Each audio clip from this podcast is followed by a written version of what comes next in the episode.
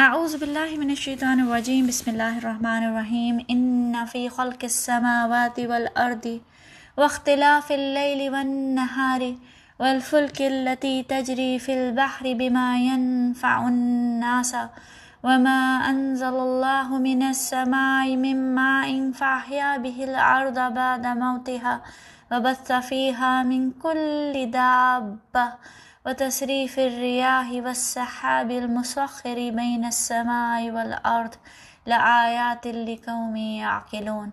یقیناً آسمان اور زمین کی تخلیق میں اور رات اور دن کے الٹ پھیر میں اور ان کشتیوں اور جہازوں میں جو سمندر اور دریاؤں میں لوگوں کے لیے نفع بخش سامان لے کر چلتی پھرتی ہیں، اور اس پانی میں کہ جو اللہ نے آسمان سے اتارا ہے، پھر اسے زندگی بخشی زمین کو اس کے مردہ ہو جانے کے بعد، اور ہر قسم کے حیوانات اور چرند پرند اس کے اندر پھیلا دیے، اور ہواؤں کی گردش میں اور ان بادلوں میں جو معلق کر دیے گئے ہیں آسمان اور زمین کے درمیان، یقیناً نشانیاں ہیں ان لوگوں کے لیے جو عقل سے کام لیں.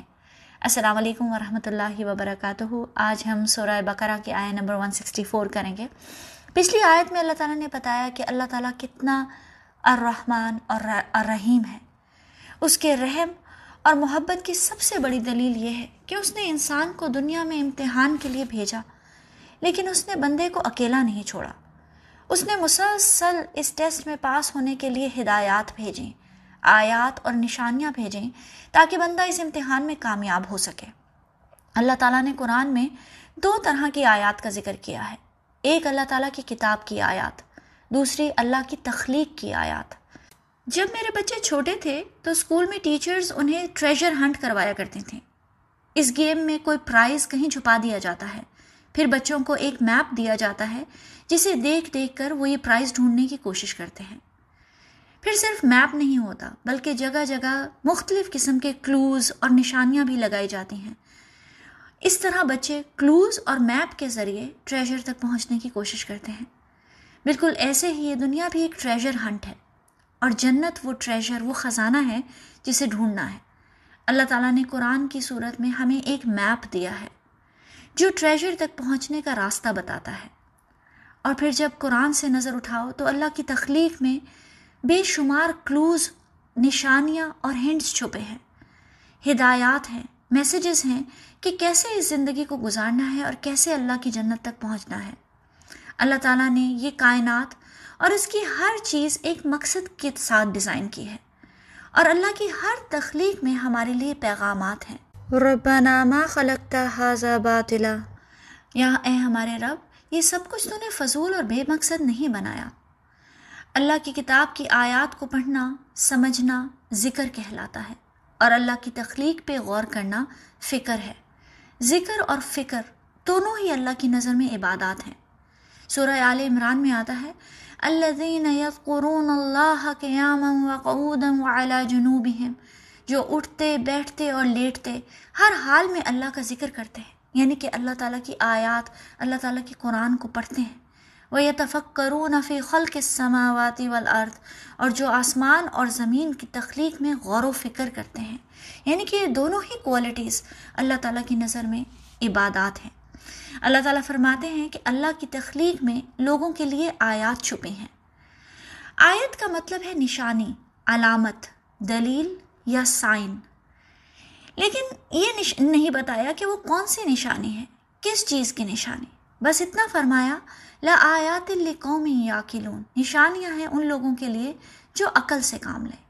یعنی اللہ تعالیٰ نے انسان کو موٹیویٹ کیا ہے کہ یہ نشانیاں سمجھنے کے لیے ہر شخص اپنی عقل کو استعمال کرے، غور کرے، سوچے کہ اللہ تعالیٰ مجھے ان نشانیوں کے ذریعے، اس تخلیق کے ذریعے کیا بتانا چاہتا ہے. اللہ تعالیٰ کی تخلیق میں کیا نشانیاں ہیں، یہ قرآن ہی کی روشنی میں دیکھنے کی کوشش کرتے ہیں. سب سے پہلے تو ہر چیز اللہ تعالیٰ کے ہونے کی نشانی ہے، ایگزسٹنس آف گاڈ کی دلیل ہے. پھر پچھلی آیت میں اللہ تعالیٰ نے فرمایا الہکم الہ واحد، اللہ تعالیٰ کی تخلیق، اس کی توحید کی بھی بہت واضح دلیل ہے کہ اللہ ہر شے کا واحد خالق ہے. اِنَّا فِي خَلْقِ السَّمَاوَاتِ وَالْأَرْضِ وَاخْتِلَافِ اللَّيْلِ وَالنَّهَارِ، زمین اور آسمان، دن اور رات، سرسری نظر سے دیکھیں تو ایک دوسرے سے اپوزٹ اور متضاد نظر آتے ہیں، لیکن ان میں خاص قسم کی حیرت انگیز ربط، ہم آہنگی اور ہارمنی پائی جاتی ہے۔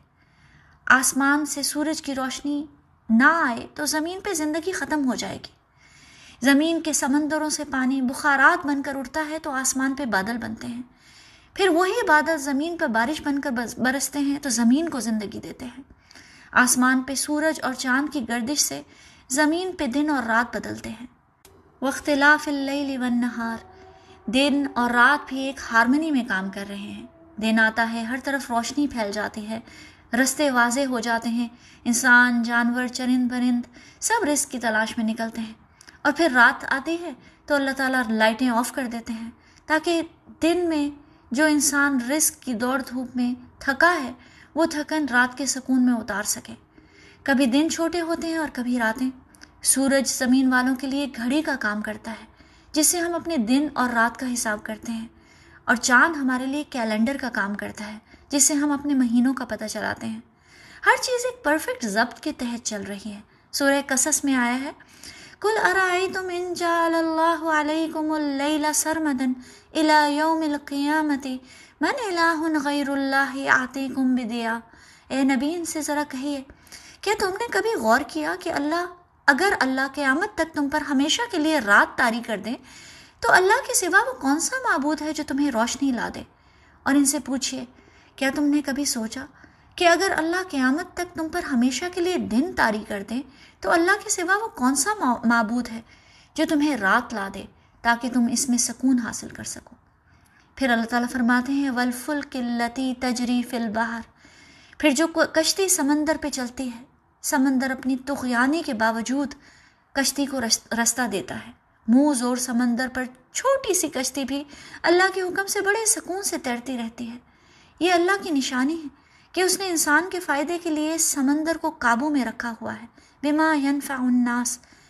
یہ اللہ کی توحید کی دلیل ہے کہ اس نے سب سے پہلے حضرت نوح کو اپنی وحی کے ذریعے کشتی بنانا سکھائی، اور وہی ہے جس نے منہ زور سمندر کو انسان کے لیے مسخر کر دیا، قابو کر لیا۔ وَاصْنَعِ الْفُلْكَ بِأَعْيُنِنَا وَوَحْيِنَا، اے نوح، ہماری نگرانی میں، ہماری وحی کے مطابق ایک کشتی بنانی شروع کر دو۔ پھر اللہ تعالیٰ نے فرمایا، وما انزل اللہ من السماء من ماء فاحیا به الارض بعد موتها، پھر آسمان سے بارش ہوتی ہے اور زمین کو زندگی ملتی ہے۔ زمین اپنی زندگی کے لیے آسمان پہ ڈیپینڈنٹ ہے۔ وبث فیہا من کل دابہ، اور ہر قسم کے حیوانات اور چرند پرند اس کے اندر پھیلا دیے۔ دابہ کا لفظ ہر قسم کے جاندار کے لیے استعمال ہوتا ہے، چرند پرند، حیوانات، انسان۔ دنیا میں ایکو سسٹمز دیکھیں، مختلف طرح کی انوائرمنٹس دیکھیں۔ سمندر کے جانوروں کو اللہ تعالیٰ نے تیرنا سکھایا، ان کا رزق بھی سمندر میں ہی دیا۔ ریگستان کے جانوروں کو اپنی انوائرمنٹ کے مطابق جینا سکھایا، سخت جان بنایا، دیر تک بھوک پیاس برداشت کرنا سکھایا۔ پرندوں کو اڑنا سکھایا اور زمین میں گھوم پھر کر اپنا رزق ڈھونڈنا سکھایا۔ برف پہ رہنے والے جانوروں کو اپنے ماحول میں جینا سکھایا اور ان کے رزق میں بھی کا بھی برف میں ہی انتظام کر دیا۔ اب آپ اسے سروائیول آف دا فٹسٹ کہہ لیں یا تھیوری آف ایولیوشن، اصل بات تو یہ ہے ڈارون صاحب کہ یہ ہمارا رب ہی ہے جس نے جانوروں کو اس دنیا میں پھیلا دیا اور ہر جانور کو اس کے ماحول کے مطابق رزق عطا فرمایا اور اپنے ماحول کے مطابق بنایا۔ پھر اللہ تعالیٰ نے فرمایا، وَتَصْرِيفِ الرِّيَاحِ وَالسَّحَابِ الْمُسَخِّرِ بَيْنَ السَّمَاءِ وَالْأَرْضِ، آسمان میں بادل پانی سے لدے رہتے ہیں لیکن وہ اپنی جگہ سے ایک انچ بھی نہیں ہل سکتے اگر اللہ کے حکم سے ہوائیں انہیں لے کر نہ چلیں۔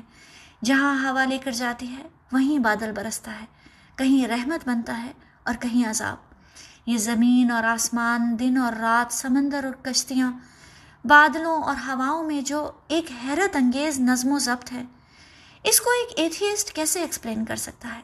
کیا واقعی یہ سب کچھ خود بخود وجود میں آ گیا؟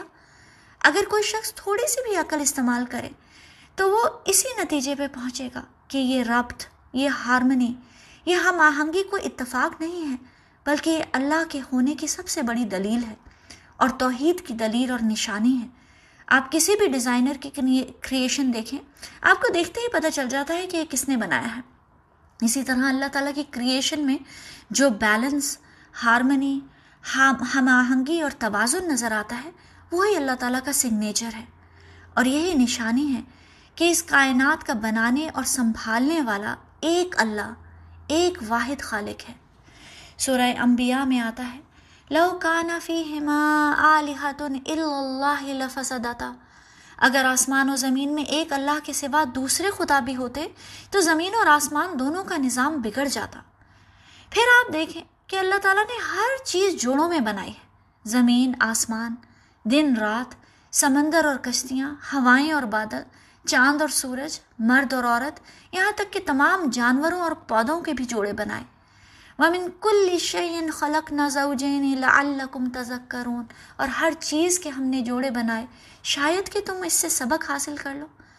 یہ سوچنے کی بات ہے کہ اس میں کیا سبق ہے کہ اللہ تعالیٰ نے ہر چیز جوڑوں میں بنائی۔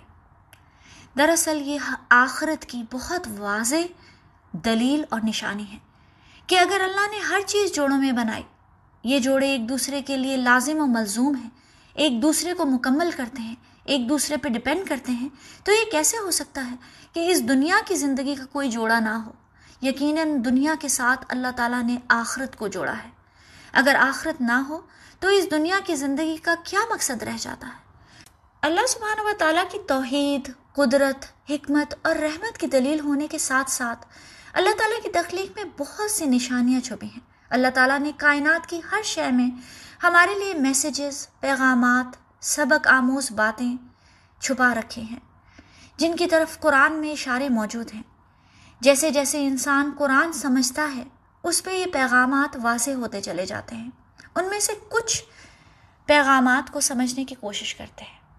اللہ سبحانہ و تعالیٰ نے فرمایا، ان فی خلق السماوات والارض، زمین اور آسمان کی تخلیق کو دیکھ کر انسان کے اندر کیا سوچ پیدا ہونی چاہیے کہ جیسے زمین اور آسمان ایک پیر ہیں، ایک دوسرے پہ ڈیپینڈ کرتے ہیں اور ایک دوسرے کے لیے ضروری ہیں، ایسے ہی انسان کی ذات کے اندر بھی کچھ زمین کا حصہ ہے اور کچھ آسمان کا۔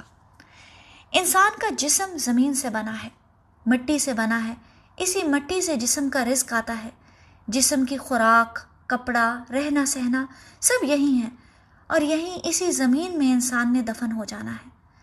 منہا خلقناکم وفیہا نعیدکم ومنہا نخرجکم تارتاً اخری، اسی زمین سے ہم نے تم کو پیدا کیا، اسی میں ہم تمہیں واپس لے جائیں گے اور اسی سے تم کو دوبارہ نکالیں گے۔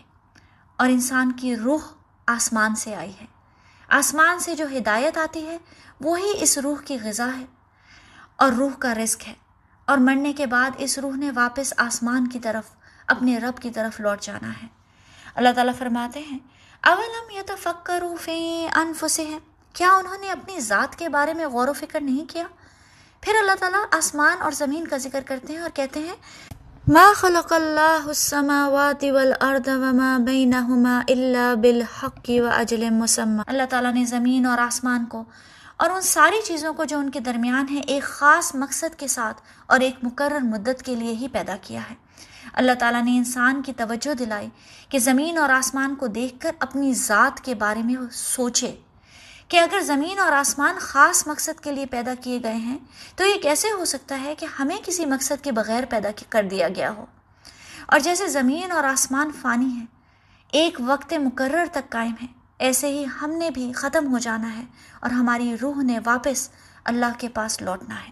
پھر اللہ سبحانہ و تعالیٰ فرماتے ہیں، واختلاف اللیل والنہار، دن اور رات کے پلٹنے میں بھی نشانی ہے، انسانوں کے لیے پیغام ہے۔ اللہ تعالیٰ نے روشنی اور اندھیرے، نور اور ظلمات کا ذکر بار بار قرآن میں فرمایا۔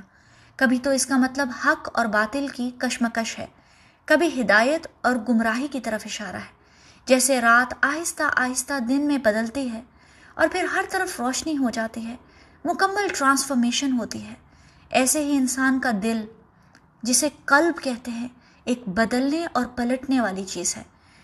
گمراہی کے اندھیروں کے بعد آہستہ آہستہ ایمان کی روشنی آتی ہے اور انسان کا دل منور ہو جاتا ہے، اور بعض اوقات ہدایت والے دل گمراہی کی طرف پلٹ جاتے ہیں اور ان کے دل اندھیروں میں ڈوب جاتے ہیں۔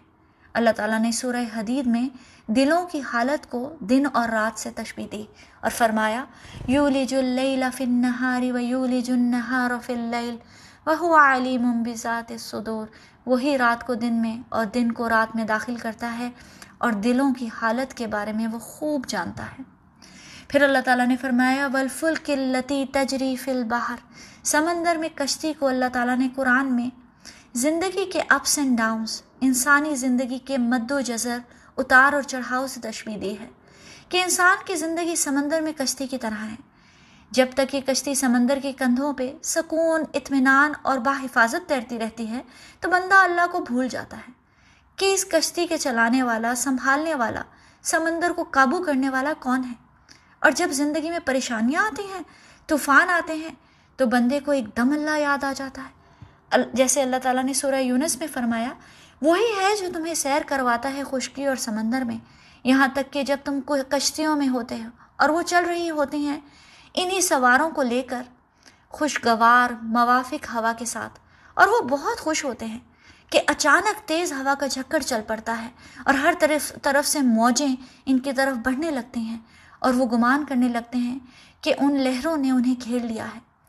اس وقت وہ پکارتے ہیں اللہ کو اور اس کے لیے اپنی اطاعت کو خالص کرتے ہوئے کہتے ہیں لَئِنْ أَنْجَيْتَنَا مِنْ هَٰذِهِ لَنَكُونَنَّ مِنَ الشَّاكِرِينَ، کہ اے اللہ اگر تو نے ہمیں اس مصیبت سے نجات دے دی تو ہم لازماً ہو جائیں گے بہت شکر کرنے والوں میں سے۔ لیکن جب اللہ تعالیٰ ان کی کشتی کو سہارا دے دیتا ہے، کنارہ دے دیتا ہے، تو وہ پھر اللہ کو بھول جاتے ہیں۔ پھر اللہ تعالیٰ نے فرمایا وَمَا أَنزَلَ اللَّهُ مِنَ السَّمَاءِ مِن مَّاءٍ فَأَحْيَا بِهِ الْأَرْضَ بَعْدَ مَوْتِهَا، اور اللہ جب آسمان سے بارش برساتا ہے اور اس سے مردہ زمین زندہ ہو جاتی ہے۔ اس میں ایک تو یہ اشارہ ہے کہ جو مردہ زمین کو زندہ کر سکتا ہے وہ انسانوں کو بھی مرنے کے بعد زندہ کرنے پہ بالکل قادر ہے۔ ایک اور کمپیریزن جو ہمیں قرآن میں ملتا ہے وہ یہ کہ بارش کو ہدایت سے ملایا گیا ہے، جیسے بارش آسمان سے نازل ہوتی ہے ایسے ہدایت اور اللہ کی کتابیں بھی آسمان سے نازل ہوتی ہیں۔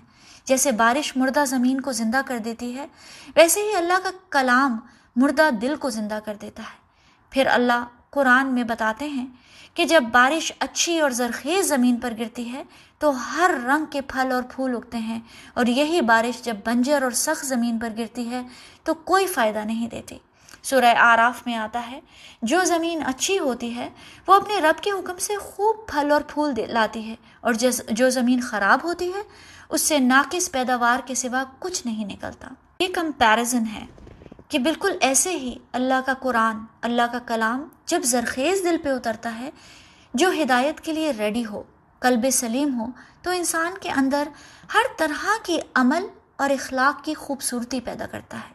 اور جب یہی کلام سخت اور بنجر دل پر اترے تو کافروں کو اس سے کوئی فائدہ نہیں پہنچتا بلکہ مزید نقصان پیدا ہوتا ہے۔ پھر اللہ تعالیٰ نے فرمایا وَتَصْرِيفِ الرِّيَاحِ وَالسَّحَابِ الْمُسَخِّرِ بَيْنَ السَّمَاءِ وَالْأَرْضِ، ہوائیں اور بادل، بادل پانی سے لدے ہوئے زمین اور آسمان کے درمیان معلق رہتے ہیں، پھر ہوائیں آتی ہیں اور اللہ کے حکم کے مطابق بادلوں کو برساتی ہیں۔ بادل کہاں، کس وقت، کتنا برسانا ہے، جہاں اللہ کا حکم ہو وہاں بادل ابر رحمت بن جاتے ہیں، اور جہاں اللہ کا فیصلہ ہو وہاں طوفان اور سیلاب آتے ہیں۔ قرآن میں مسلسل فرشتوں کو ہواؤں سے تشبیہ دی گئی ہے، والمرسلات عرفا والعاصفات عصفا والناشرات نشرا، جیسے ہوائیں بارش سے بھرے بادل اللہ کے حکم سے دنیا میں پھیلاتی ہیں ایسے ہی فرشتے اللہ کی ہدایت سے بھری آیات کو اللہ کے حکم سے دنیا میں پھیلاتے ہیں۔ کہیں یہ ہدایت اللہ کی رحمت بن کر اترتی ہے، اور جہاں لوگ اللہ کی آیات کا کفر کرتے ہیں وہاں فرشتے اللہ کے حکم سے عذاب اور تباہی لاتے ہیں۔ یہ وہ چند نشانیاں، کچھ سائنس اور میسیجز ہیں جو اللہ کی تخلیق سے ہمیں ملتے ہیں۔ لآیات لقوم یعقلون، جیسے جیسے انسان قرآن کا مطالعہ کرتا جاتا ہے یہ تخلیق اور اس میں چھپے ہوئے پیغامات انسان پہ واضح ہوتے چلے جاتے ہیں۔ اللہ کی ہر تخلیق کے بے شمار مقاصد ہیں، اللہ کی تخلیق ملٹی پرپس ہے، نہ صرف یہ انسان کو ظاہری طور پر فائدہ پہنچاتی ہے بلکہ باطنی طور پر انسان کی ہدایت کا بھی کام کرتی ہے، ہدایت کا سبب بنتی ہے۔ اللہ تعالی ہمیں صاحب عقل بنائے اور ہم اللہ کی تخلیق اور اس میں چھپی نشانیوں کو سمجھ سکیں۔ آمین یا رب العالمین۔ السلام علیکم ورحمۃ اللہ وبرکاتہ۔